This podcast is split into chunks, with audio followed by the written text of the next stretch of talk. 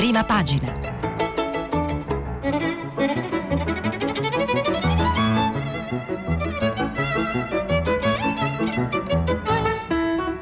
Questa settimana i giornali sono letti e commentati da Sofia Ventura, editorialista del settimanale L'Espresso. Per intervenire telefonate al numero verde 800 050 333. Sms e WhatsApp anche vocali al numero 335 56 34 296.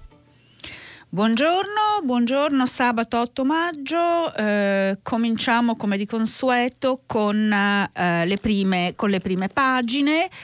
Eh, in alcuni, in alcuni, casi ci aggiornano eh, sulle decisioni che vengono via via prese dal governo eh, riguardo alla gestione della pandemia.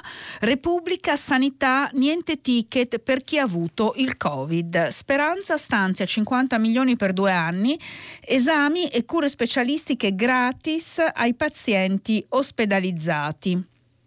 Aumenta l'indice RT, sapete l'indice di trasmissione del, eh, del, contagio, il numero delle persone che vengono contagiate da un infetto, ma le regioni chiedono di abolirlo, abol- quindi evidentemente non vogliono che venga più utilizzato come indicatore della eh, situazione eh, pandemica regione per regione. Brevetti sui vaccini, USA Europa ora frenano, avremo modo di eh, approfondire. Draghi e l'Unione Europea europea risorse comuni per l'occupazione di giovani e donne. C'è stato appunto questo incontro a, a Porto e uh, questo vertice di Porto e, e um, sono state dette appunto eh, cose, eh, cose, importanti, anche qui faremo, eh, faremo un eh, approfondimento. Eh, il Corriere della Sera così riapre l'Italia in giallo, eh, Di Maio dal 16 mi auguro la fine del coprifuoco, casi e morti in calo, si riduce il tasso di positività. Ancora Draghi, tra virgolette, recovery, nessuno resta indietro, sui brevetti sostengo Biden. Vedremo che appunto eh, l'Europa ha eh, posizioni al suo interno eh, diversificate, eh, come era anche insomma, un po' da, da aspettarsi. Eh, in prima pagina eh, viene anche segnalata la conversazione di Francesco Verderami con l'ex presidente del Consiglio Conte. Conte e il governo spero che vada avanti e a pagina, pagina 12 appunto l'intera pagina è dedicata a questo colloquio, il titolo Conte Conte, Draghi, difficile gestire una maggioranza molto larga. L'ex Premier, il mio governo caduto per la convergenza di interessi economici e politici. Questa è la stessa tesi, diciamo, dell'imminenza grigia del Partito Democratico, Goffredo Bettini, che era, diciamo, aveva un ruolo importante, eminenza grigia, sia durante la segreteria Zingaretti e si direbbe anche oggi durante la segreteria eh, Letta. Ehm, quindi mh, chi fosse fosse interessato appunto questo eh, lungo colloquio eh, di Verderami con l'ex presidente del Consiglio eh, Conte. Ancora eh, la stampa eh, riprende, tra virgolette, l'annuncio eh, de, di Di Maio, eh, che sarebbe comunque il ministro degli esteri, comunque va bene. Ehm, qui viene mh, posto in maniera meno condizionale, meno ipotetica, quindi tra virgolette via il coprifuoco dal 16 maggio, Di Maio annuncia la nuova fase delle riaperture, ma il leader della Lega contrattacca, noti libere subito, no? il coprifuoco, insomma anche sembra diventato un po' un simbolo dello scontro anche all'interno del governo e si fa al vertice europeo, il piano Biden sui brevetti dei vaccini non basta, sia la liberalizzazione temporanea e eh, diversi appunto sono i temi trattati in prima pagina dalla stampa. Segnaliamo eh, eh, Ugo Magri eh, che eh, mh, propone una riflessione su eh, il rapporto tra i due leader all'interno della destra italiana, direi che non ha più senso parlare di centrodestra, ma della destra italiana, Meloni e Salvini carissimi nemici, vedremo dopo se riusciamo a, a leggere, e ancora Chiara Saraceno eh, che affronta il tema del, eh, del lavoro e del lavoro femminile in particolare eh, con eh, il suo commento se fai figli perdi il, eh, il posto. Eh, quindi eh, questo per quanto riguarda la stampa, il messaggero, anche il messaggero appunto eh, ci informa su decisioni che sono state prese, recovery, carriere più rapide, spinta su donne e giovani. Cosa significa questo? Eh, si capisce un po' meglio appunto andando a vedere a pagina, a pagina 3 del messaggero che eh, eh, con un ampio articolo eh, ci spiega eh, eh, pubblica amministrazione svolta sui concorsi, ora carriera più rapida. Arriva l'istituzione dell'area quadri come nel privato, percorsi interni per la dirigenza. Alla giustizia 21.000 assunzioni per smaltire il pregresso, super incentivo a 1.500 funzionari. Quindi i giornali eh, cercano appunto anche un po' di eh, eh, individuare quali sono i passi più rilevanti in questa fase sia della gestione della pandemia sia eh, delle eh, decisioni eh, di, di, spesa ovviamente legate al di spesa ma non solo legate al ehm, al recovery.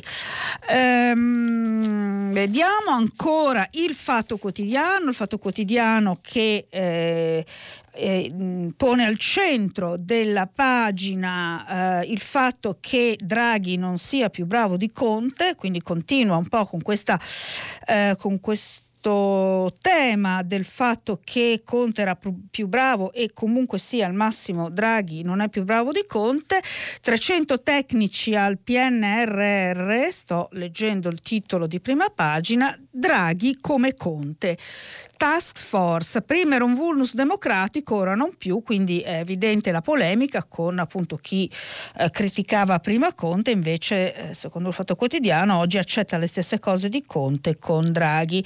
Recovery copiato, quindi Draghi avrebbe copiato il recovery dal eh, lavoro fatto dal governo Conte. Nella versione completa inviata al Parlamento ritorna alla cabina di regia contestata a Conte persino la cyber security security, quindi così questo è il focus del, eh, del, fatto, eh, del fatto, quotidiano. Ehm, mentre eh, avvenire eh, in prima pagina torna sui vaccini e la questione eh, dei dissensi interni alla, uh, all'Unione Europea. L'Europa si divide sui vaccini per tutti.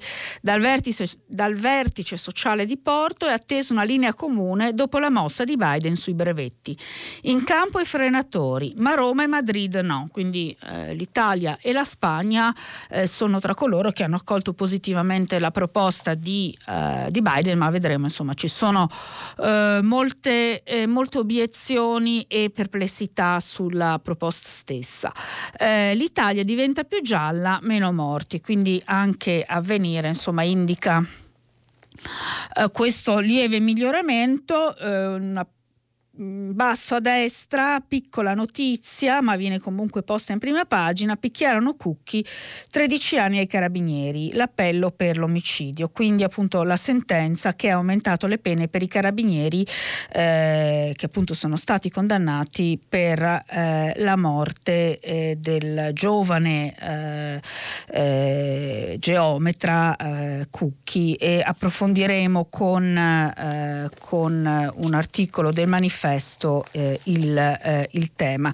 Eh, la questione vaccini la troviamo in prima pagina anche del Sole 24 ore, eh, più che vaccini brevetti, eh, brevetti per l'Europa, deroghe non risolutive, il nodo è la produzione, vedremo di approfondire eh, attraverso il Sole subito appena terminata questa nostra analisi delle prime pagine, la verità tocca una questione invece non, toccata da altri, cioè eh, il fatto che la regione Lombardia sarebbe sotto attacco perché vaccina troppo. Lombardia sotto attacco perché vaccina troppo, da presunto flop a eccellenza da rallentare. La tesi, eh, appunto, che poi viene sviluppata nell'articolo di Camilla Conti che prosegue a pagina 3, è che eh, appunto dopo essere eh, partita eh, in, in, in, ritardo e lentamente, eh, la regione Lombardia ha recuperato eh, e ora il eh, il generale Figliuolo avrebbe abbassato eh, diciamo, la soglia eh, che la, eh, la, regione dovrebbe, eh, dovrebbe, raggiungere, quindi rallentando il numero delle vaccinazioni, di questo si sarebbe, si era meritato anche il presidente della regione, eh, della regione Fontana. di questo appunto si parla nella prima pagina della, della verità, mentre il Tempo, il quotidiano quotidiano romano. Ehm, Approf- diciamo, eh, approfondisce la questione eh, della, uh, della, delle candidature per, uh, per, il comune di Roma, il PD fa i propri comodi a Roma, mm, quindi diciamo titolo ad effetto, elezioni solo quando conviene alla sinistra, pressing su Nicola Zingaretti perché corra sul Campidoglio facendo fuori Virginia Raggi. Se dice sì, però resta in regione perché a Letta serve più tempo per fare poi la pace con i grillini, pronti a buttare via milioni per impedire di votare insieme per il comune e per il Lazio. Questo è una, è una, segue poi un articolo di Francesco Storace che spiega come appunto ci sarebbe un, un pressing per dividere i due momenti eh, elettorali per il comune di Roma, per la capitale e per, eh, e per, la regione. Comunque si vede che sia a sinistra sia a destra per quanto riguarda le comunali nelle grandi città siamo eh, abbastanza eh, in alto mare. Mentre Libero ehm, mette in prima pagina la questione del referendum sulla giustizia, del, del di questa cosa avevamo già parlato ieri, che vedrebbe la convergenza diciamo, della Lega eh, e dei radicali. Eh, Libero infatti titola così il referendum sulla giustizia. Lega e radicali raccoglieranno le firme. L'idea è farci votare su separazione delle carriere, responsabilità civile dei magistrati, CSM, toghe fuori ruolo, custodia cautelare, Trojan, legge Severino, valutazione della professionalità dei giudici, quindi eh, questioni che sono ormai diventate questioni annose, oggetto di scontri e dibattiti. E eh, appunto eh, si dice qui che eh, radicali e Lega eh, raccoglieranno le firme su queste questioni, vedremo se eh, la cosa andrà avanti. L'Associazione Nazionale Magistrati già trema, dice Libero, libero, non si può chiedere ai cittadini di fare certe riforme. Indubbiamente sarebbe bene che il Parlamento fosse capace di affrontare la questione giustizia in tutti i suoi aspetti, eh, purtroppo. Eh, Purtroppo questo non accade nonostante appunto poi eh, si sollevino eh, periodicamente eh, scandali eh, di non poco conto, appunto abbiamo avuto quello più recente del caso Palamara che in realtà non è un caso ma è eh, l'emersione di un iceberg ehm, e, e il foglio tra appunto i suoi diversi articoli di prima pagina mette a punto eh, un articolo di Luciano Capone, che mi sbaglio, ieri ho chiamato Giuliano, mi scusa, di Luciano Capone. Ehm, che eh, riguarda eh, la questione del CSM, ma in particolare la trasmissione che è andata in onda alla 7 eh, giovedì sera, dove sono intervenuti diversi protagonisti eh, della, eh, della, vicenda, anzi, insomma, diciamo coloro che sono proprio al cuore e eh, mm, la trasmissione è costruita anche attorno a un'intervista fatta da Formigli a Piercamillo Davigo. ed è stato molto interessante anche perché capire poi il, il ruolo ormai eh, della televisione nel rappresentare ciò che accade nella società e il fatto che ormai certi conflitti eh, avvengono eh, nella più totale trasparenza come eh, può avere eh, colto chi ha visto la trasmissione, quindi c'è un'analisi interessante, Piazza Pulita nel CSM di Capone che dopo cerchiamo di leggere. Eh, il caos giustizia spacca al governo, quindi la questione giustizia è al centro anche della prima pagina del giornale, da Vigo nei guai, eh, Movimento 5 Stelle vuole sfiduciare Durigon, Morra dai PM divide Grillini, dossier Amara, lite ehm, l'avvocato Amara, Milano-Roma tra procure. Quindi qua si fa riferimento nella prima pagina del, eh, del giornale di Sallusti eh, a diversi, eh, diversi, aspetti, diversi elementi che eh, convergono tutti però nell'ambito del tema della giustizia. Eh, si fa riferimento quindi alla, eh, al sottosegretario Durigone del quale ehm, sarebbe stata carpita questa, questa affermazione, cioè la persona che sta indagando sulla Lega, insomma sulla lunga vicenda vicenda eh, dei, dei, milioni della Lega eh, l'abbiamo messa noi, eh, quindi questa... Mh, mm, questo ovviamente ha creato una bufera, si sono chieste le dimissioni, infatti il Movimento 5 Stelle vuole sfiduciarlo. Eh, però c'è anche il caso che eh, è stato la notizia ripresa anche in un altro quotidiano, vediamo se dopo lo ritrovo, eh, di Morra, eh, ex 5 Stelle, eh, che, ehm, che, ha affermato che eh, Davigo aveva parlato con lui anche del famoso verbale mh, mm, che appunto è uscito dalla procura eh, di Roma. Morra dai PM infatti divide grillini e poi eh, liti sulle questioni di competenza tra, eh, tra procure. Anche il dubbio, ah ecco esatto il dubbio anche il dubbio eh, mette in prima pagina la questione giustizia. Morra confessa, da Vigo mi parlò dei verbali. Eh, nuove rivelazioni sul caso che sta scuotendo il CSM e la magistratura. Eh, caso Amara, il presidente dell'antimafia, appunto eh, Morra in, eh, in procura. Quindi qui eh, un altro aspetto ancora importante, insomma, da Vigo avrebbe parlato anche con eh, un esponente politico, eh, appunto Gianfranco, eh, no, Gianfranco scusate, il, il sociologo eh, Nicola Morra, eh, presidente della commissione eh, antimafia di questi, di questi verbali. Eh, la questione di Durigon eh, domina la prima pagina del domani, eh, relazioni pericolose, ecco perché il sottosegretario Durigon si deve dimettere. Il leghista è al centro di una polemica, quella appunto eh, di cui dicevo ora, è oggetto di una mozione di sfiducia dei 5 Stelle per una vanteria in un fuori onda, eh, l'abbiamo messo noi, che sarebbe appunto il generale della finanza, della Guardia di Finanza, ma quello di cui dovrebbe rispondere rispondere, quindi in questo articolo che è di Giovanni Tiziana e Nello Trocchia del domani c'è un di più, ma quello di cui dovrebbe rispondere sono i suoi rapporti con uomini vicini ai clan di Latina. Quindi il domani eh, aggiunge insomma, questo, questo, elemento di non poco conto eh, e quindi varrà la pena eh, leggerlo. Mentre il manifesto, il manifesto ha la sua grande foto a colori in prima pagina, pandemia sociale, ehm, che ehm, il titolo, eh, la foto mostra eh, degli operatori della Croce Rossa che eh, in una serata, dalla luce si, dice, si direbbe una serata, eh, aiutano dei senza tetto. Il Covid ha fatto esplodere le diseguaglianze. Al Social Summit europeo di Porto la Commissione UE avanza tre obiettivi per il 2030 su occupazione, formazione continua e contro la povertà. Ma sulla liberalizzazione dei brevetti eh, dei vaccini il salario minimo resta resta diviso e eh, in prima pagina c'è anche la notizia eh, Cucchi, carabinieri condannati.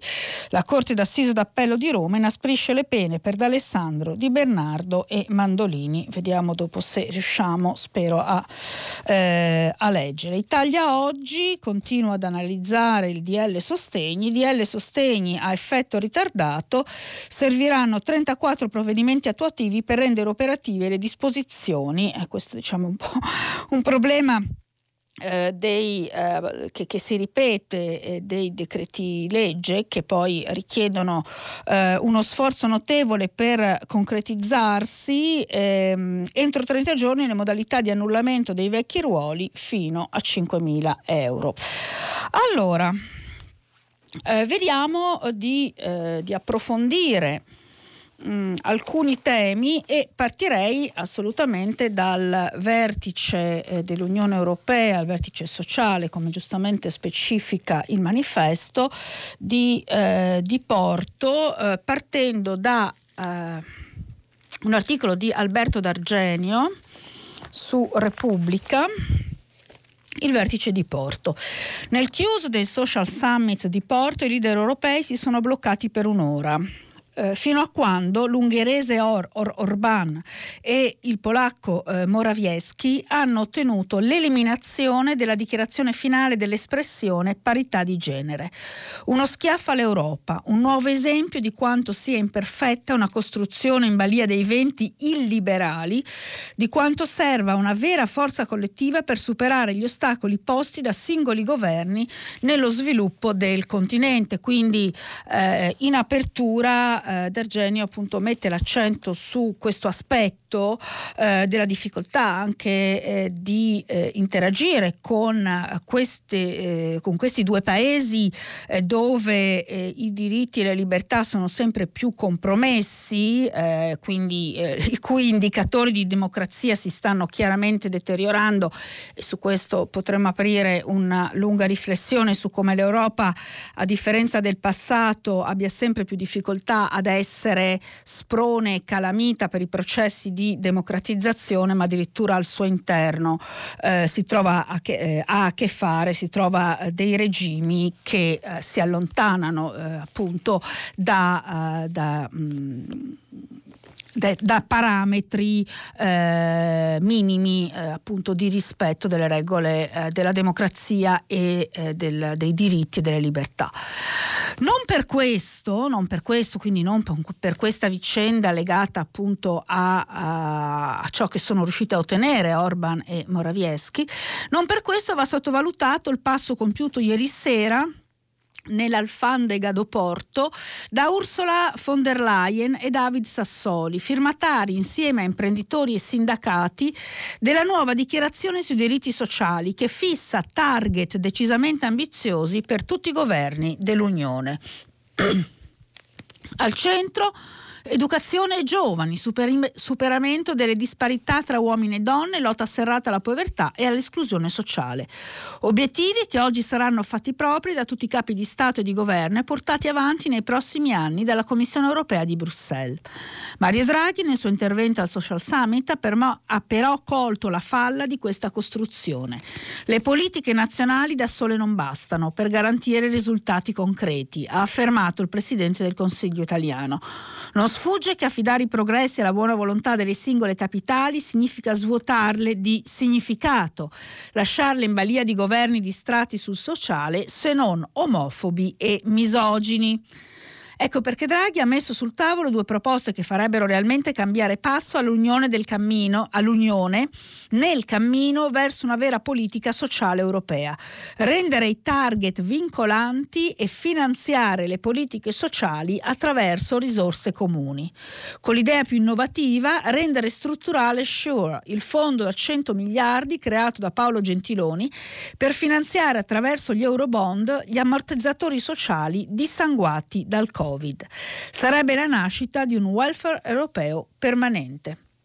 Il capo del governo italiano ha così confermato quel ruolo sempre più centrale in Europa di apripista e contrappeso al lungo tramonto di Angela Merkel e alle distrazioni della dura campagna elettorale che attende Emmanuel Macron una postura gradita a diversi partner continentali e agli USA di Joe Biden. L'ex banchiere centrale dunque diventa sempre più punto di riferimento, forte del credito eh, dagli anni di Francoforte, quando con il suo Whatever It Takes salvò l'euro e impossessandosi di un linguaggio per lui nuovo che guarda la solidarietà alle donne e ai giovani.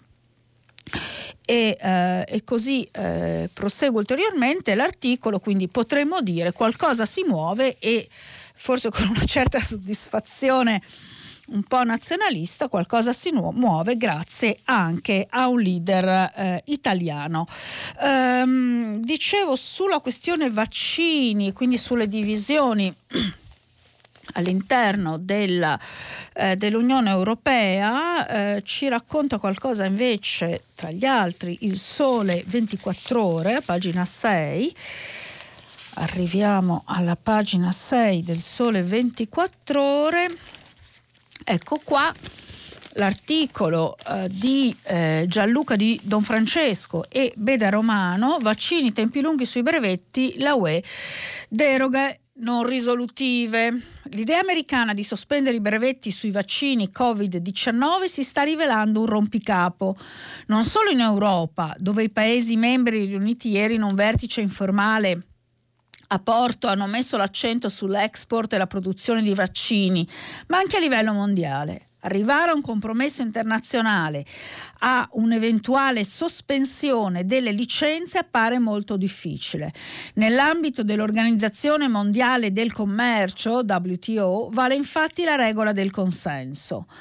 Abbiamo bisogno di vaccini ora. Qui leggo le virgolette che eh, mi sembra, sono le parole di von der Leyen, abbiamo bisogno di vaccini ora. Una sospensione dei brevetti non risolverebbe la questione del breve termine né nel medio termine. Ha detto in una conferenza stampa a Porto la Presidente della Commissione europea Ursula von der Leyen. Il Presidente francese Emmanuel Macron ha rimproverato gli anglosassoni di non esportare la propria produzione, quindi in qualche modo gli si dice sì eh, volete sospendere i brevetti, però intanto non esportate la vostra produzione.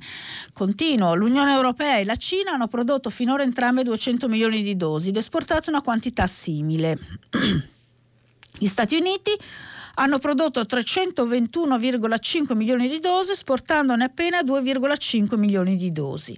Alla proposta dell'amministrazione Biden di liberalizzare almeno temporaneamente i brevetti, la Commissione europea ha risposto con circospezione, dicendosi solo pronta alla discussione. La Germania è contraria, la Francia combattiva, il Belgio, che esporta il 70% dei vaccini europei, è cautamente attendista. La Spagna crede invece che la strada tracciata da Washington sia corretta, anzi propone di accelerare la cessione volontaria delle licenze. Sono più di 100 i Paesi membri della WTO a chiedere di congelare le regole sui brevetti per i vaccini eh, Covid.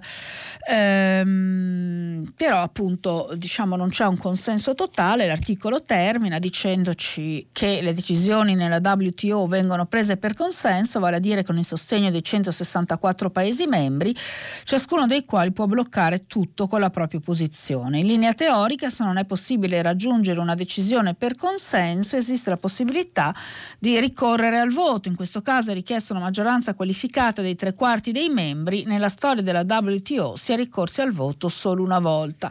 Quindi insomma è abbastanza, eh, la questione è abbastanza eh, complessa, ehm, i pro e i contro eh, sono diversi e emergono insomma anche eh, argomenti, argomentazioni eh, che hanno t- tutta una loro plausibilità pro e contro questa, mh, mm, questa proposta eh, degli, degli, Stati Uniti.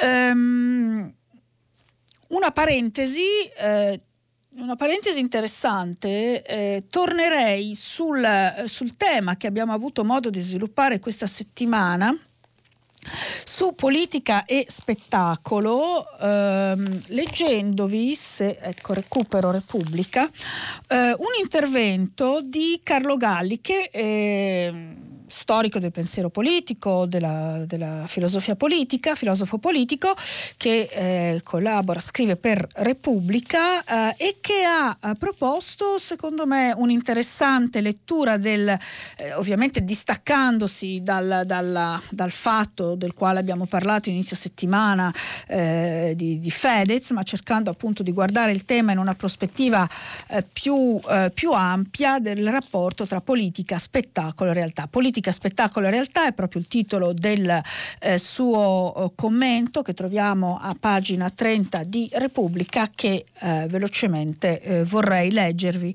perché propone riflessioni eh, che meritano attenzione. Politica e spettacolo, politica e rappresentazione, politica e comunicazione vanno insieme da sempre, legati in un rapporto in cui emergono due ruoli. Uno è quello della politica che dà spettacolo, che comunica, esibisce e incrementa il proprio potere. I monumenti che ricordano e che ammoniscono, dalle piramidi alle regge barocche ai palazzi granitici del totalitarismo e oltre, sono appunto questo. L'altro ruolo consiste nel fatto che lo spettacolo e la comunicazione a volte fanno propaganda per il potere, ma altre volte, non senza rischi, fanno politica, criticando e mostrando che un mondo diverso è pensabile e decibile. In realtà da decenni i confini tra queste due modalità di quel rapporto sono sempre più incerte e sfrangiate. La società dello spettacolo e la politica come spettacolo si fondono e si confondono con un effetto totalizzante. Sembra che tutta la realtà si smaterializzi e divenga rappresentazione, narrazione, che per esistere si debba apparire essere un personaggio, che un gesto, un simbolo, un'emozione prendano il posto dell'azione, siano essi stessi l'azione, che il segno o la performance siano la struttura primaria del reale che lo spazio pubblico sia solo un palcoscenico. E questa è effettivamente l'idea che sempre più eh, ci, ci stiamo facendo no? Del, dello spazio pubblico come un palcoscenico. La convergenza, continua Galli, di politica e spettacolo è a tutto vantaggio di questo, mentre i politici si sforzano di essere soprattutto comunicatori, l'uomo di spettacolo che sa comunicare meglio di ogni altro, ha di fatto il potere di influire sull'agenda pubblica e di mettere in ombra i declinanti protagonisti della politica, i partiti e le istituzioni, le loro funzioni, i loro riti, le loro loro forme. La rappresentazione si impone sulla rappresentanza, eh, quindi la messa in scena che in qualche modo sostituisce la funzione di eh, rappresentanza politica. L'uomo di spettacolo fa politica tanto più efficacemente quanto più inefficacemente il politico rappresenta. Quindi Galli ci dice che è proprio anche la debolezza della politica che dà spazio alla dimensione dello spettacolo. E quindi i grandi conflitti politici in ambito religioso e ideologico sono divenuti conflitti di segni, su segni e simboli, su statue e opere letterarie, ad esempio. Lì le, no, le identità sono lì, i valori sono lì, la realtà è tutta lì e di conseguenza non esistono segni innocenti. I segni sono politici, sono la politica. Il politicamente corretto si nutre della consapevolezza che il potere e il contropotere sta nei segni. Eh, salto um, per arrivare a uh, una riflessione riflessione conclusiva di questa realtà, di questa sovrapposizione, su appunto questa realtà di una sovrapposizione tra politica e spettacolo eh, molto interessante che appunto viene fatta, e cioè che in realtà poi questa messa in scena, questa rappresentazione eh, fa sì che vi siano degli ambiti della politica che rimangono eh, oscurati. Vi sono spazi, ambiti, processi che sfuggono alla rappresentazione. Vi sono funzioni, poteri, interessi, conflitti che la rappresentazione evita. Se si vuole vedere sexual harassment nel bacio che il principe dà a Biancaneve, se molti sono i temi che dalla spettacolarizzazione hanno davvero tratto vantaggio, perché sono stati giustamente portati alla luce della ribalta, Oggi lo spazio più proprio della politica è da ritrovare dove lo spettacolo per sua natura non arriva, nell'oscurità non illuminata dalle luci della ribalta, nei temi sgradevoli, sgraditi, che non si prestano a slogan, che non attraggano applausi, che esistono senza apparire, che restano nell'ombra come falle della nostra convivenza civile, come fallimenti dello Stato.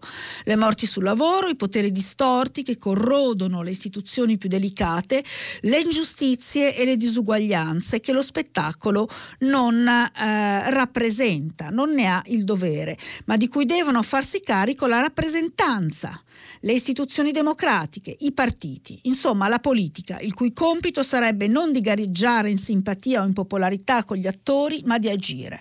Lo spazio c'è, se al di là delle lamentele i politici vogliono veramente riprendersi il ruolo che hanno ceduto ai divi dello spettacolo. Quindi una riflessione molto articolata eh, e eh, approfondita di questo rapporto tra politica e spettacolo ci ricorda Galli, state attenti che poi eh, non tutto è spettacolarizzabile co- e aspetti importanti della politica eh, sfuggono, sia aspetti eh, importanti diciamo di ambiti nei quali la politica dovrebbe intervenire, ma anche aspetti di potere che rimangono eh, nascosti. Ehm, vi dicevo eh, la questione giustizia, la questione del CSM continua co- mh, a eh, interessare eh, naturalmente i giornali e eh, c'è stato questo appunto questo, questo caso eh, giudiziario televisivo Piazza Pulita nel CSM che vi dicevo di Luciano Capone. Vediamo alcuni passaggi. La puntata di Piazza Pulita in cui quattro prestigiosi magistrati si accusano, insultano reciprocamente in prima serata presenta un quadro pietoso ma sicuramente realistico della giustizia in Italia.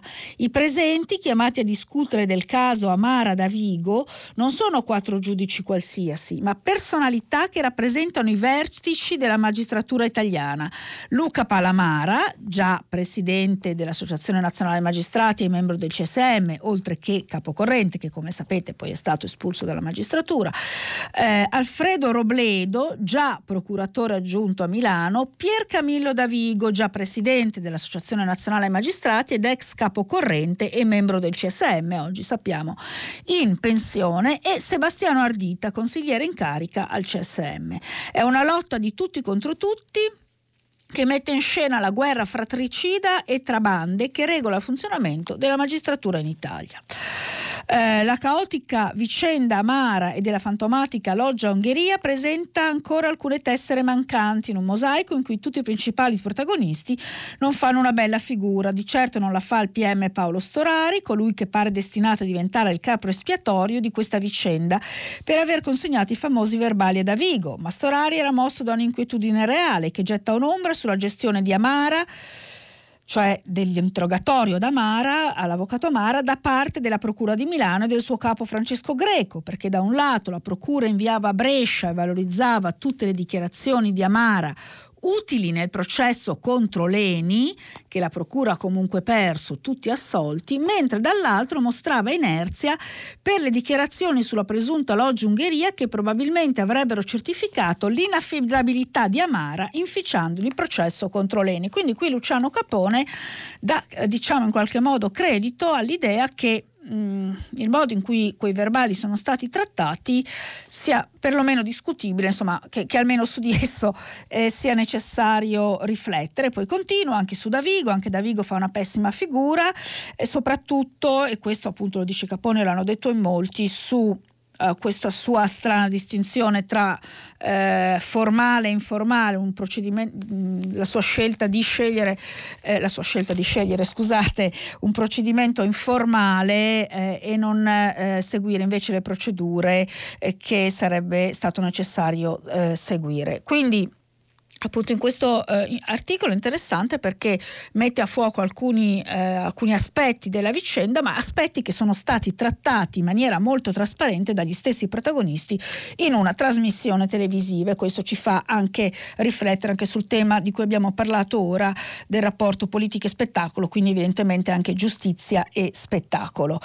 Um, du- brevemente, eh, ancora oggi c'è una certa attenzione sul eh, centrodestra, eh, ne parla nel suo editoriale Alessandro Sallusti, eh, quel centro che serve al centrodestra, nel suo editoriale, eh, appunto Sallusti direttore del, eh, del giornale, ma ne parla anche Ugo Magri sulla stampa Meloni e Salvini, carissimi nemici, leggiamone eh, una parte. Eh, quando una coppia comunica messaggini vuol dire che sta scoppiando. Meloni e Salvini ormai non si parlano più di persona, tantomeno per telefono. Eh, scusate, sto andando alla pagina all'interno, pagina, eh, pagina 11, dove prosegue. Um, sul cellulare del capitano è risuonato un bip ed era Giorgia, la quale intendeva puntualizzare un paio di concetti dopo aver letto lo sfogo di Matteo sulle candidature nelle grandi città. La Lega costruisce qualcun altro disfa, aveva alluso lui. Allora lei, sentendosi chiamata in causa, gli ha scritto che si sbaglia di grosso. Non sono stati certo i Fratelli d'Italia a silurare Gabriele Albertini a Milano e Guido Bertolaso a Roma. Um, e eh, il, eh, tutta, vi è un'intera pagina, no? una storia, la storia appunto viene, viene chiamata, eh, su eh, rapporti tra i due leader, eh, dove ovviamente eh, la, la, la, difficoltà eh, dei rapporti sta anche nel fatto che la Lega continua a perdere consensi mentre Fratelli d'Italia di Giorgia Meloni continua ad avanzare, alcuni pensano che tra pochi mesi vi potrebbe essere il sorpasso, tutto questo si intreccia con eh, diverse elezioni amministrative in importanti importanti città eh, e quindi appunto Ugo Magri eh, riflette su questo e conclude eh, eh, conclude eh, il suo eh, lungo articolo che trovate a pagina 11 della stampa, sovrana regna la confusione, per dirla con una battuta che Giancarlo Giorgetti eh, il numero due della Lega, oggi appunto ministro dello sviluppo economico, regala agli amici, il popolo di centrodestra è maggioritario, nonostante noi. Eh, quindi eh, insomma interessante per mettere un po' a fuoco quello che sta succedendo nella destra italiana. Eh, ovviamente eh, come dicevo prima non ha più senso parlare quasi ormai di centrodestra. La destra italiana è dominata da due partiti eh, di eh, destra radicale così possiamo, possiamo chiamarla. E questo sicuramente è una questione che condiziona fortemente il sistema politico e partitico italiano Ehm, ancora abbiamo, eh, abbiamo qualche minuto e allora ne approfitto tutto eh, per, eh, per eh, ricordarvi invece appunto della, con, della, della, condanna aumentata ai carabinieri eh, considerati responsabili della morte di eh, Cucchi e prendiamo la notizia dal manifesto a pagina 5 eh, Cucchi, carabinieri condannati, speranza per le altre vittime. La Corte d'Assise d'Appello di Roma conferma il primo grado ma inasprisce le pene bene.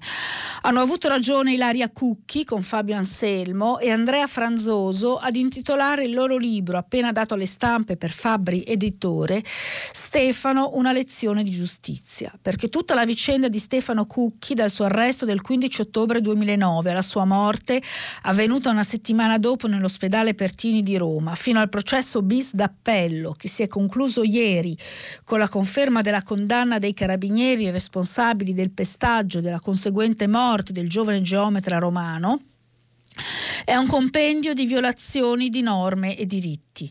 È una lezione di educazione civica che andrebbe portata nelle scuole. Dopo cinque ore di Camera di Consiglio, la Corte d'Assise d'Appello ha inasprito le pene rispetto al primo grado di giudizio, condannando a 13 anni di carcere Anziché 12, due carabinieri, Alessio Di Bernardo e Raffaele D'Alessandro, ritenuti colpevoli di omicidio preterintenzionale perché la notte che lo arrestarono, intervenuti in borghese durante l'operazione, pestarono Cucchi fino a spezzargli due vertebre. Anche per il maresciallo Roberto Mandolini, all'epoca dei fatti comandante della stazione Appia, è stata aumentata la pena a quattro anni per falso con interdizione dei pubblici uffici per cinque anni. Stesso reato riconosciuto al carabiniere Francesco Tedesco, il super testimone, assolto dall'accusa di omicidio, di omicidio preterintenzionale, ma per il quale è stata confermata la condanna a due anni e sei mesi di reclusione. Per tutti sono state escluse le attenuanti generiche. Sicuramente è una sentenza molto importante perché ci dice che la legge davvero tutti sono soggetti alla legge e anche le forze dell'ordine forse potrebbe anche aprire una riflessione sulle modalità di eh, reclutamento eh, nei, corpi, nei, corpi, dello Stato. Ehm, eh, concludiamo, eh, concludiamo, qui eh, la, nostra, eh, la, nostra, rassegna. Vi segnalo soltanto sul messaggero un interessante eh, editoriale di Alessandro Campi sul tema della leadership e dei leader, di cui abbiamo parlato anche un po' in questi giorni. Ieri abbiamo parlato della leadership femminili, la parabola dei leader di partiti senza storia, che si connette un po' alla politica spettacolo cui abbiamo, a cui abbiamo fatto cenno prima. chiudiamo qui allora la nostra rassegna e vi aspetto tra qualche minuto per il filo diretto. Sofia Ventura, editorialista del settimanale L'Espresso, ha terminato la lettura dei giornali di oggi. Per intervenire chiamate il numero verde 800 050 333. Sms WhatsApp anche vocali al numero 335 56 34 296. Si apre adesso il filo diretto di prima pagina per intervenire e porre domande a Sofia Ventura, editorialista del settimanale L'Espresso. Chiamate il numero verde 800 050 333. Sms WhatsApp anche vocali al numero 335 56 34 296. La trasmissione si può ascoltare, riascoltare e scaricare in podcast sul sito di Radio 3 e sull'applicazione RaiPlay Radio. Pronto, buongiorno, abbiamo una telefonata.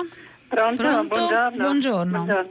Sono Grazia da Torino. Buongiorno. Buon- buongiorno, senta, io ho chiamato appena ho sentito la notizia che il Presidente Draghi ha proposto di eh, promuovere un welfare europeo per cambiare la cultura molto misogena e omofobica.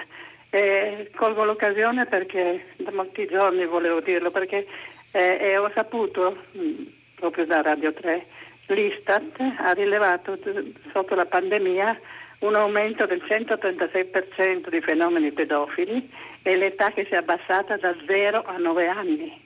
Quindi questo, questo dato è spaventoso, perché vuol dire che non sappiamo chi siamo, non sappiamo chi è l'essere umano né il suo valore, se siamo ridotti questo, a questo livello. E poi ne fanno testimonianza anche i femminicidi. Quindi io ho telefonato perché vorrei che la RAI promuovesse una campagna di riflessione eh, nazionale e anche internazionale, perché anche questo fenomeno è anche europeo e credo non solo europeo, è italiano, di chi, chi è l'essere umano, perché non sappiamo chi siamo, non sappiamo né a livello eh, proprio della nostra natura, né della nostra qualità, né delle nostre potenzialità. Io questo lo dico perché da molti anni faccio parte di un centro di ricerca culturale proprio sulla definizione del- dell'essere umano e, cre- e- so che non siamo l'unico centro di ricerca, quindi l'Italia potrebbe farsi promotrice di queste iniziative, la RAI su- supportare per l'informazione, la ricerca di, di intellettuali, di scienziati che supportino questa- questo nuovo cambio di mentalità assolutamente necessario. La, la Ecco. La ringrazio, la ringrazio, il tema è enorme, ehm, ovviamente ehm, la ringrazio anche per questo suo appello che lei fa alla, alla- alla RAI eh, e credo comunque eh, che abbia un senso ehm, estenderlo a tutti eh, i mezzi di, di- di- di informazione, cioè partecipare proprio anche a una riflessione comune, come lei dice, sulla natura dell'essere umano, eh, sulla quale appunto eh, credo sia necessario avere un atteggiamento molto realista proprio per eh, poter affrontare eh, le degenerazioni del comportamento umano, chiamiamole così, eh, che tanto male provocano e che fanno sì che poi questo male si perpetui.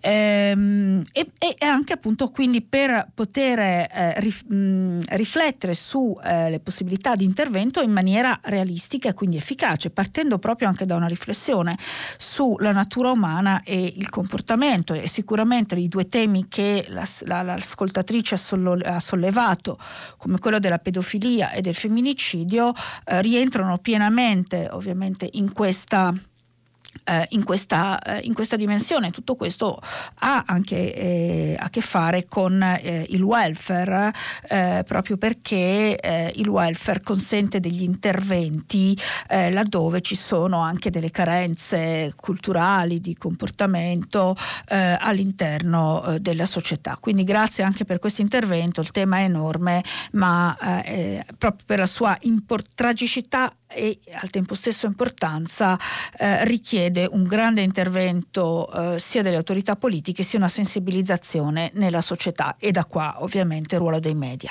Eh, ringrazio la signora e passerei a un'altra telefonata. Buongiorno. Buongiorno. Sono Massimo, chiamo dalla provincia di Pisa. Buongiorno. Allora, io mi volevo riallacciare alla telefonata di martedì scorso della signora che, se non ricordo male, era una responsabile della sicurezza sui luoghi di lavoro che parlava a proposito della morte dell'operaia nel, nell'orditore boh, di, di, Prato, parlando di, un, um, di una morte antica. Sì. Allora, a pochi chilometri di distanza da dove è morta Luana, mi permetto di chiamarla col suo nome di battesimo, c'è una, un'altra azienda che si occupa di stampa su, su tessuto. Sì. Allora, in questa azienda dal 18 di, di gennaio scorso è in atto una una forma di protesta, uno sciopero, un picchettaggio che ha comportato anche sanzioni amministrative per quanto riguarda il non, eh, il non adempimento del, del, mm, del coprifuoco e, e, il, e gli assembramenti di operai di questa azienda che stanno chiedendo di poter lavorare 8 ore per 5 giorni la settimana a fronte delle 10-11 ore per 7 giorni la settimana come sta succedendo adesso. Ma al di fuori eh, delle regole ovviamente sta succedendo, perché questo è un orario di lavoro, credo che non, eh, no, no, non sia no, fuori. Ha, per, ha, perfettamente ragione signora, ma lei deve pensare che in quell'area, cioè in, nella, nella, piana come si chiama, che va da, da Sesto Fiorentino fino a Pistoia, il lavoro, fra virgolette, ferve, ma ferve in una maniera spasmodica, per cui lei troverà 24 ore su 24, 7 giorni la settimana con mignoli che fumano, gente che girano, gente che gira per andare al lavoro e, e, e questo eh, io volevo semplicemente far notare che nel mondo contemporaneo del lavoro di antico ce n'è tantissimo. La ringrazio, la ringrazio eh, anche di questa chiosa eh, che eh, appunto lei fa al, al suo intervento, eh, perché questo è un po' quello, eh, il, fenomeno al quale si assiste, eh, sia in, in, ambiti più tradizionali, come può essere appunto l'azienda alla quale lei ha fatto riferimento, dove si stampa il tessuto, cioè dove appunto il tessuto viene stampato.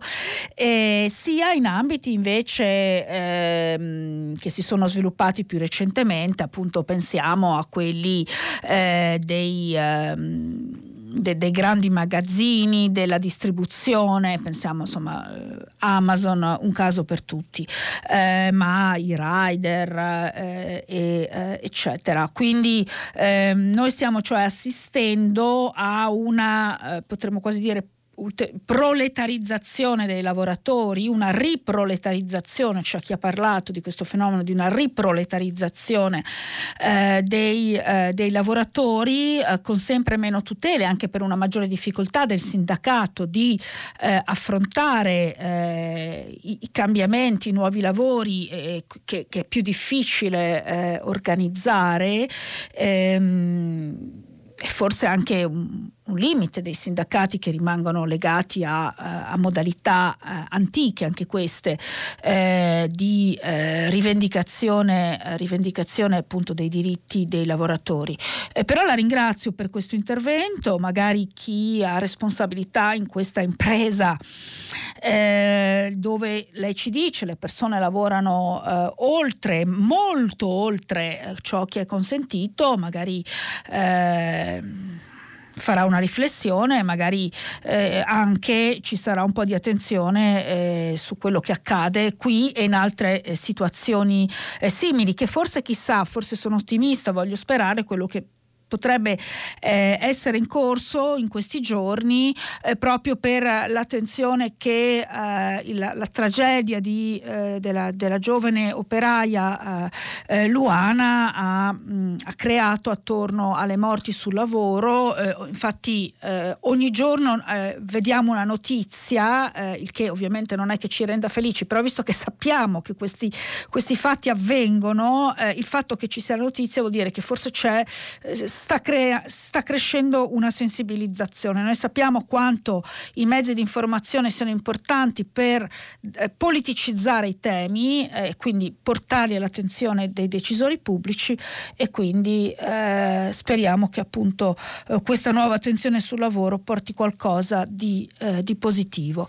Eh, ringrazio l'ascoltatore e passerei a una terza telefonata. Sì, pronto? Pronto, buongiorno. Buongiorno signora, io no. sono Mario Navarrete Nigno, telefono da Firenze. Eh, Colombia è considerato il paese più cattolico, più corrotto e più eh, difficile del mondo. Le do qualche dato signora, 6.042 assassinati dei leader in Colombia 1072 violazioni dei bambini e dei ragazzi e studenti in questa ultima settimana, 800 feriti, 40 morti e con una nuova modalità terribile, spararle i lacrimogeni ai ragazzi della università e agli studenti negli occhi, signora. Noi della comunità colombiana di Firenze vogliamo chiedere al comune di Firenze, al signor sindaco e al presidente della Repubblica di poter fare il loro intervento urgentissimo ante questo terribile genocidio del popolo colombiano alle istituzioni internazionali. Vi sono molto grato. Eh, la ringrazio, effettivamente lei ha ragione, anche altri eh, ascoltatori, anche se so che se ne è parlato per quanto riguarda il contributo alla conoscenza eh, di, eh, di, di, questa rete radiofonica a Radio Tremondo, eh, però è giusto l'appello anche perché effettivamente è vero che eh, non c'è una sensibilizzazione ehm, particolarmente diffusa in questo momento nel nostro paese dove anche se, anche se ehm, insomma, le notizie girano, però effettivamente per esempio non, non, non le troviamo. Eh, ora io, io, la mattina ho poco tempo per guardare eh, tutti i giornali, quindi potrebbe essermi sfuggito uh, qualche intervento sulla Colombia, ma sicuramente eh, non compare eh, nelle prime pagine, anche se vediamo per esempio anche sui siti dei giornali più importanti eh, che un'attenzione viene, eh, viene data, eh, ad esempio appunto sul sito del Corriere della Sera, così leggo ora, Colombia, la rabbia dei giovani contro il governo, 24 morti in piazza, l'ONU condanna. Non non si fermano le proteste di piazza, giunte l'ottavo giorno consecutivo e nate in dissenso con la riforma fiscale proposta dal Presidente. Il palazzo di vetro, cioè eh, l'ONU, si dice allarmato. Siamo distrutti, un adolescente ucciso a colpi di arma da fuoco dove, dopo aver preso a calci un poliziotto. Un altro ragazzo travolto dalla furia dei manganelli mentre tornava a casa. Genti che sparano sui manifestanti disarmati.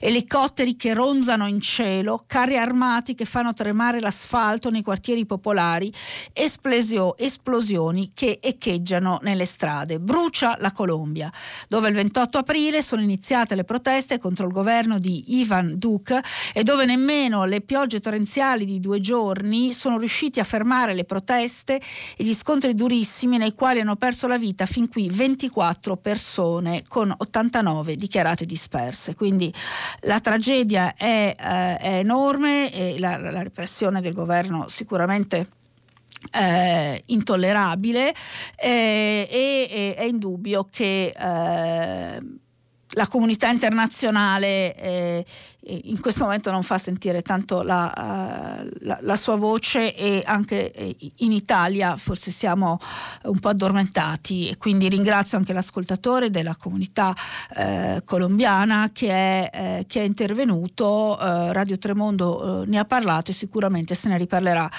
nei prossimi, nei, prossimi, giorni. La ringrazio molto per questo intervento e um, andrei a, a un'altra telefonata. Sì, buongiorno. Buongiorno. Eh, mi chiamo Franco, chiamo da Roma. Buongiorno. mi riferisco all'articolo sullo spettacolo. Sì. Ecco, io eh, trovo che sia molto bello ma superato.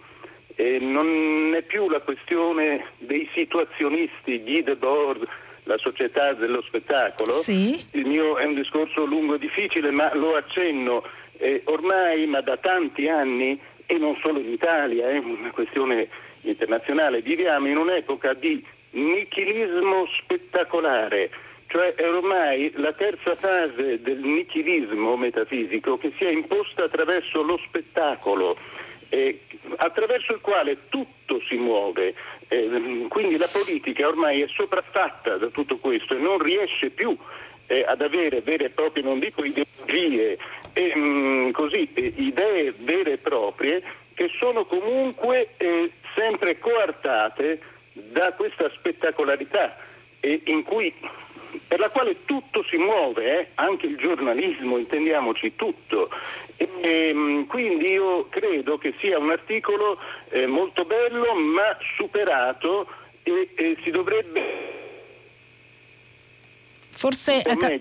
Eh, eh, l'ho persa un istante, comunque la, la ringrazio, ho, ho, capito il suo punto, della, ehm, in, parte, in, parte, può avere ragione, uh, um, però ecco, eh, io credo che quando si si affrontano questi temi, appunto il rapporto politica-spettacolo, la spettacolarizzazione non solo della politica ma di tanti aspetti della società, lo sviluppo del narcisismo all'interno delle nostre società che poi si riflette anche nel modo di fare la politica, di intendere la politica, di fare carriera nella politica.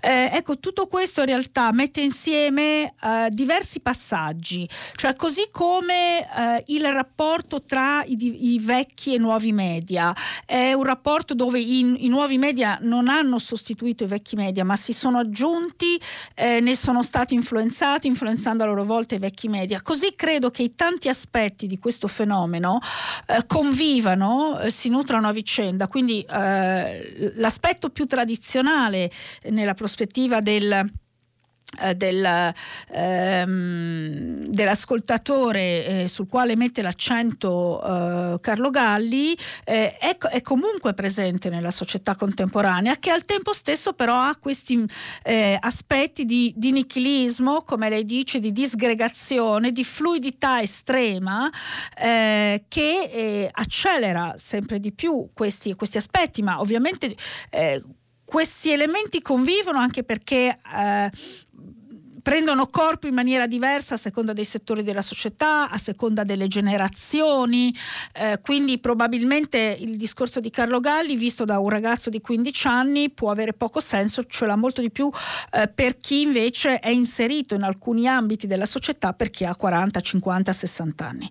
Quindi mh, mm, è, eh, accolgo anche la sua obiezione eh, all'articolo di Galli, ma ehm, stiamo attenti, in realtà la, la, complessità fa sì che il passato e il presente, eh, anche questi appunto, eh, si, eh, si, sovrappongano. Eh, grazie per eh, l'intervento, pronto? C'è una nuova telefonata? Pronto, buongiorno. Buongiorno. Sono Armando, chiamo da Almese in Val di Susa. Buongiorno. Io vorrei parlare di questa questione della eh, sospensione dei brevetti sui vaccini. Sì. Io penso che si possa trovare un eh, giusto compromesso tra l'esigenza delle aziende che hanno sviluppato i vaccini e che quindi hanno, hanno diritto a una giusta rimunerazione e l'esigenza di tutto il mondo e soprattutto dei paesi poveri di avere questi vaccini a dei prezzi ragionevoli e poterseli permettere come si può fare? Secondo me l'Organizzazione Mondiale della Sanità potrebbe avere un eh, contributo speciale da tutti i Paesi membri, cioè tutto il mondo praticamente, potrebbe pagare l'acquisto dei, adesso non so bene la differenza legale tra i diritti sui brevetti e la proprietà intellettuale, comunque dare alle aziende una remunerazione eh, che viene da tutti gli stati, comprare questi brevetti e fare in modo che questi vengano prodotti in tutto il mondo dove è possibile, nelle quantità necessarie. Insomma, una questione, come dice la von der Leyen, nell'urgenza ce l'abbiamo adesso, ma questa continuerà per anni e il mondo, i paesi poveri comunque avranno bisogno e se costano un occhio della testa sarà difficile. Quindi secondo me si potrebbe trovare questo tipo di compromesso. Che dice lei? La ringrazio. Guardi, ehm Così, detta così sembra ragionevole, eh, possiamo pensare che lo sia, ma eh, ovviamente credo che sia, sia, io sia lei eh, non siamo esperti eh, in questi ambiti e quindi eh, chissà quante obiezioni invece chi se ne intende più di noi potrebbe farci. Eh, Sic- mm, sicuramente è chiaro che una soluzione richiede l'intervento dei governi oltre che delle organizzazioni internazionali che devono naturalmente rassicurare eh, le eh, aziende eh, produttrici perché altrimenti come già si faceva notare insomma questo potrebbe un po' anche eh, mh, mettere in discussione la, eh, la, loro volontà poi di procedere eh, nella, nella, ricerca. Ehm, quindi il tema, eh, il tema, è complesso, quello che noi abbiamo visto in questi giorni è che dopo che è stata lanciata la proposta molte obiezioni sono eh, emerse, obiezioni anche proprio di tipo operativo, poi c'è l'altro aspetto eh, che eh, mi sembra molto importante e cioè eh, non è soltanto questione di eh, libertà di, di, diciamo, di sospendere i brevetti, ma proprio è anche questione di distribuire i vaccini nei diversi paesi paesi e di somministrarli. Eh, e qui forse anche, forse soprattutto mi viene da dire, i governi dovrebbero eh, interrogarsi su come i governi delle eh, democrazie occidentali, dei paesi più ricchi, eh, su come dare un contributo eh, in questo senso, perché appunto ci sono contesti dove eh, ovviamente tutto questo può essere molto, molto complesso e un aiuto dell'Occidente può essere importante. Comunque comunque credo che eh, la, la, questione continuerà a essere un po' al centro anche della, del sistema informativo e delle riflessioni dei governi e delle organizzazioni internazionali dell'Unione Europea eh, ancora per molto. La ringrazio, pronto, c'è una nuova Pronto? telefonata, buongiorno. Buongiorno, sono Alberto da Cervia. Volevo partire proprio da una notizia apparsa ieri su un quotidiano locale qui eh, relativamente a un fatto ordinario, cioè verrà istituita la ZTL nel centro, diciamo nelle varie zone eh, a più alta intensità turistica di assembramento anche per salvaguardare eh, la sicurezza relativamente al Covid. Ma eh, fosse... questo mi scusi nella, in Romagna? Sì, eh... sì, a Cervia. A, nella, a Cervia. A Cervia, perfetto. A Cervia. E, okay. e, questo fatto qui, una semplice ordinanza, mi è apparso un pochino come, ha presente la figura il gioco della settimana ottimistica dove si unisce i puntini appare la figura, no? dove in realtà il disegno appare su, su un ordito già preordinato e mettendo insieme i puntini appunto viene fuori il discorso che una cosa importante è che nelle, in pratica la ZTL non impedisce anche ai residenti di poter entrare in casa in certi orari a meno che non sia portatore di handicap. Questo piccolo fatto ha fatto sì che il mio vicino mi chiama e mi dice ma io sono un artista che lavora, il furgone, devo, devo scaricare, cioè non riesco a lavorare e allora viene fuori che mi metto insieme, ma qui ci sono i locali che si lamentano, ma anche il mio amico che è un artista fondamentalmente è stato penalizzato da questo.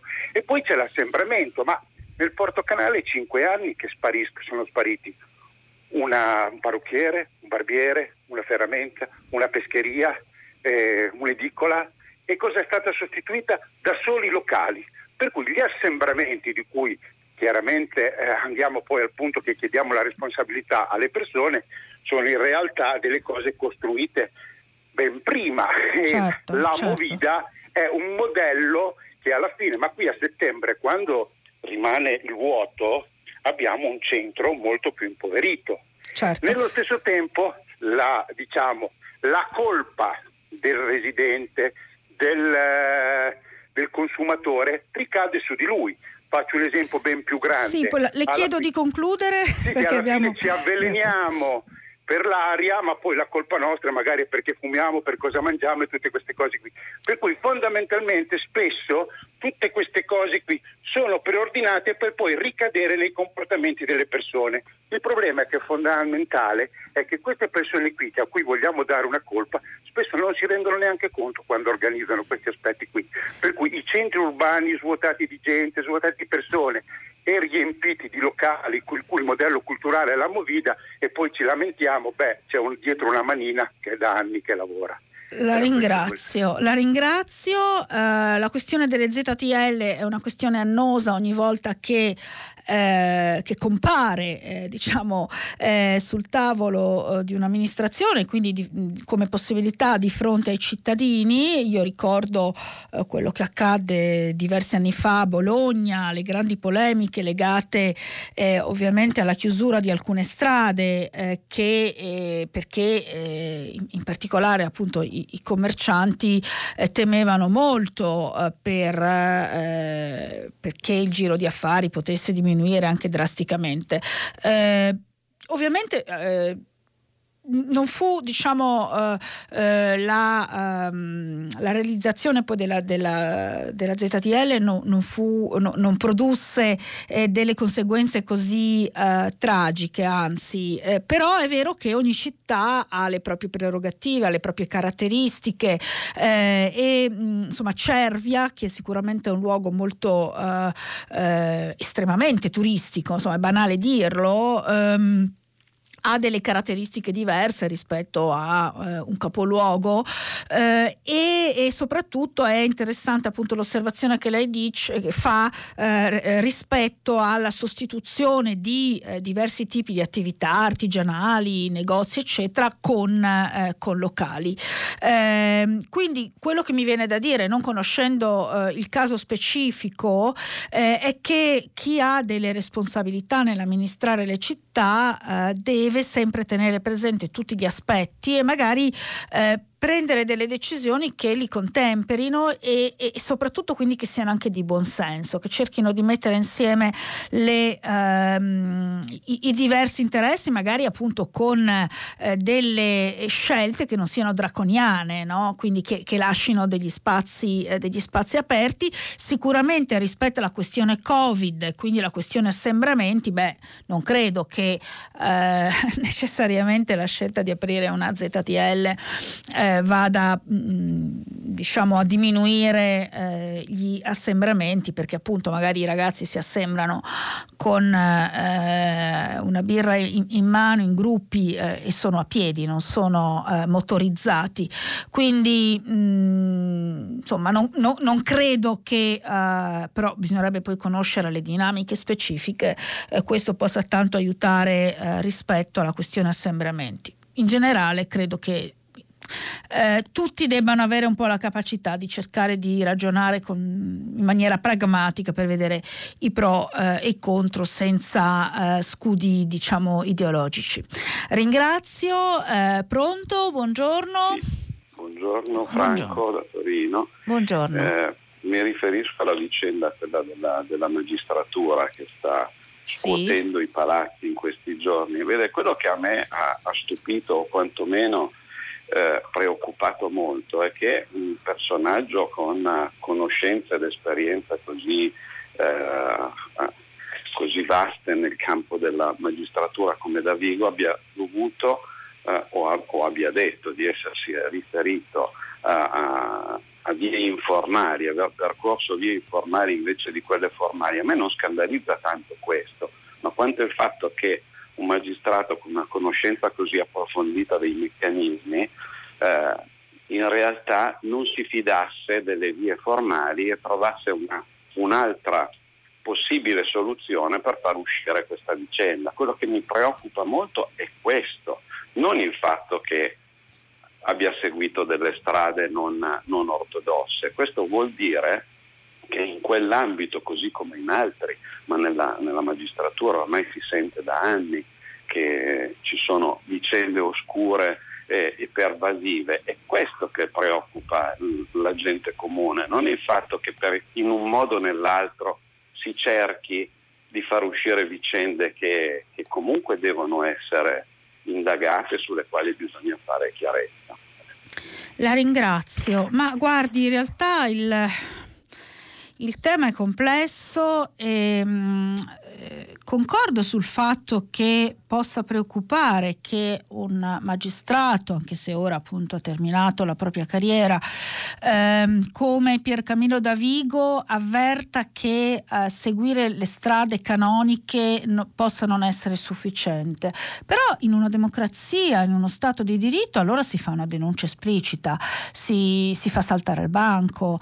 Ehm, il fatto di, eh, questa è la mia opinione, eh, il fatto di ritenere legittimo uh, seguire delle strade appunto informali in realtà apre una sorta di, di vaso di Pandora eh, perché allora eh, chiunque può decidere che eh, in un determinato contesto le regole formali eh, non, eh, non, gli paiono su, mm, sufficientemente ehm, sicure eh, o soddisfacenti allora passa a quelle, passa a quelle informali. beh, però in modo allora lo Stato di diritto si sgretola e che questo comportamento sia stato assunto da eh, un operatore del diritto, una figura così di rilievo come Davigo eh, e che venga anche da lui giustificata eh, appunto eh, con gli argomenti che ha utilizzato, sinceramente a me sembra eh, di per sé preoccupante. Eh, poi indubbiamente il fatto che eh, non manchi la fiducia eh, evidentemente all'interno del, eh, de, dei magistrati, tra i magistrati, beh, ci dice che qualcosa non sta funzionando eh, nella, nella, magistratura, non andrei a eh, tirare fuori i poteri occulti eccetera, ma diciamo nella, appunto, nella magistratura però ecco, se eh, addirittura al suo interno si decide che le regole non vanno bene e eh, vengono fatte saltare ad hoc nel momento in cui si ritiene che mh, mm, non siano soddisfacenti, beh, questo pone un grande problema perché eh, mette in dubbio eh, il corretto funzionamento dello Stato di diritto. Quindi io trovo preoccupante, eh, eh, trovo preoccupante anche questo, questo, aspetto, questa è la mia opinione. Grazie per questa telefonata. Eh, pronto, buongiorno. Pronto, buongiorno. Buongiorno. Eh, sono Rita e sto chiamando da Roma. Sono molto sensibile al problema dei, dei lavoratori che non trovano abbastanza lavoro. Mio, eh, la mia riflessione è anche di puntare pregare i sindacati di aiutarci in questo alla qualità, all'efficienza dei lavori. Io sono a Roma e abito in centro e siamo disperati perché, eh, le faccio un esempio, abbiamo un giardino Villa Celimontana dietro il Colosseo chiuso da gennaio per via dei lavori che non vengono eseguiti nei tempi normali per cui eh, Rione e la zona limitrofa eh, non ha la possibilità di accedere provocando assemblamenti nell'altro parco che c'è vicino. Un'altra cosa, sono rimasta scandalizzata dal fatto che eh, nei posti tipo Sardegna o anche dei piccoli centri eh, si abbia difficoltà a trovare le persone, le persone fragili, ma i medici di famiglia li abbiamo proprio dimenticati? Eh, e, scusi, in che hanno... senso dice si ha difficoltà a trovare le persone fragili? Ma io ho sentito la trasmissione da Mirta e ha fatto un intervento in Sardegna sì. che i, le persone fragili non rientrano negli elenchi della regione per cui c'è... Per le vaccinazioni di, dice delle, Scusi, sì, delle vaccinazioni. Certo, sì, ok, ho capito, ho capito. Un'altra cosa, gli uffici pubblici. Io ho perso, mi hanno rubato la carta d'identità elettronica, fatto domanda domanda online alla, eh, al comune di Roma, eh, Roma 1, e mi hanno dato l'appuntamento il 27 luglio per un uh, duplicato.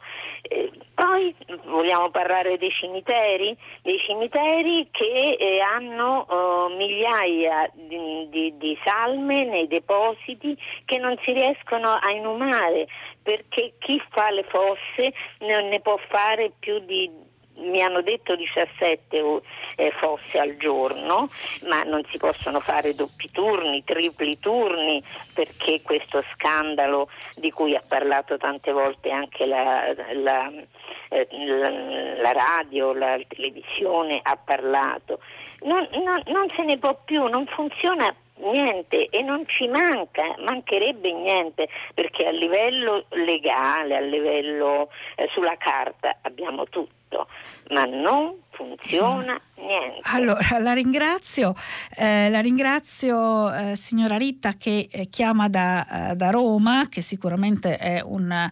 Um, eh, offre un punto di vista su tante eh, diciamo, eh, disfunzioni delle autorità pubbliche. Ehm, mi sembra che la signora, eh, la signora, Rita da Roma metta un po' in collegamento appunto il tema del, del lavoro, della, eh, della, mancanza di lavoro col fatto che tanti servizi non funzionano.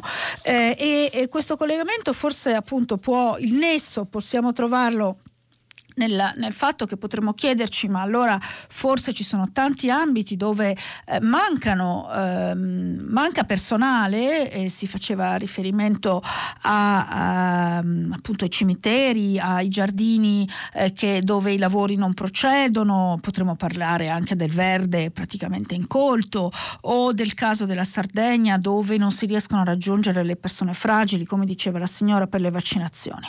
Eh, il punto forse è ancora più complicato sicuramente in alcuni ambiti eh, probabilmente manca personale, magari in altri è sovrabbondante, eh, in altri ancora è eh, male utilizzato. Quindi ehm, leggevamo prima appunto come ci saranno nuove assunzioni nella pubblica amministrazione, quindi sicuramente eh, in, in, in, alcuni ambiti è importante eh, cercare di eh, far sì che i servizi ci siano attraverso la presenza di tutto il personale necessario, però mm, teniamo presente che in, in altri eh, settori magari è male utilizzato, in altri ancora è, è, eh, è sovrabbondante. La questione cruciale credo che sia quello della buona organizzazione, della buona gestione dei servizi da parte di eh, autorità pubbliche, comune, regioni, eh, governo nazionale eh, e altre eh, istituzioni eh, che appunto dovrebbero avere soprattutto il bene comune eh, come obiettivo e non da altri obiettivi. Il problema è che spesso le istituzioni pubbliche perseguono altri obiettivi, anche altri obiettivi, talvolta prevalentemente rispetto al bene pubblico. grazie eh, signora Rita e ultima velocissima, eh, mi dicono dalla regia, pronto, buongiorno. Eh, buongiorno, sono Antonio da Napoli. Buongiorno. Senta, mi dispiace essere l'ultimo perché la mia domanda era eh, in merito un po' alla condizione della comunicazione eh, sulla vicenda della giustizia e eh, sui giornali e anche rispetto al convitato di pietra, neppure convitato di pietra che è il Presidente della Repubblica, che come sappiamo è il Presidente del CSM. Mentre sui giornali eh, impazza questa, questa, polemica che viene alimentata soprattutto da certi giornali e non le dico oggi, lei ha fatto riferimento a Luciano Capone sul foglio, ma sul foglio c'è un incredibile articolo di Maurizio Crippa che parla della fine degli incorruttibili ed è una cosa che, che grida vendetta perché... Io ho letto Capone.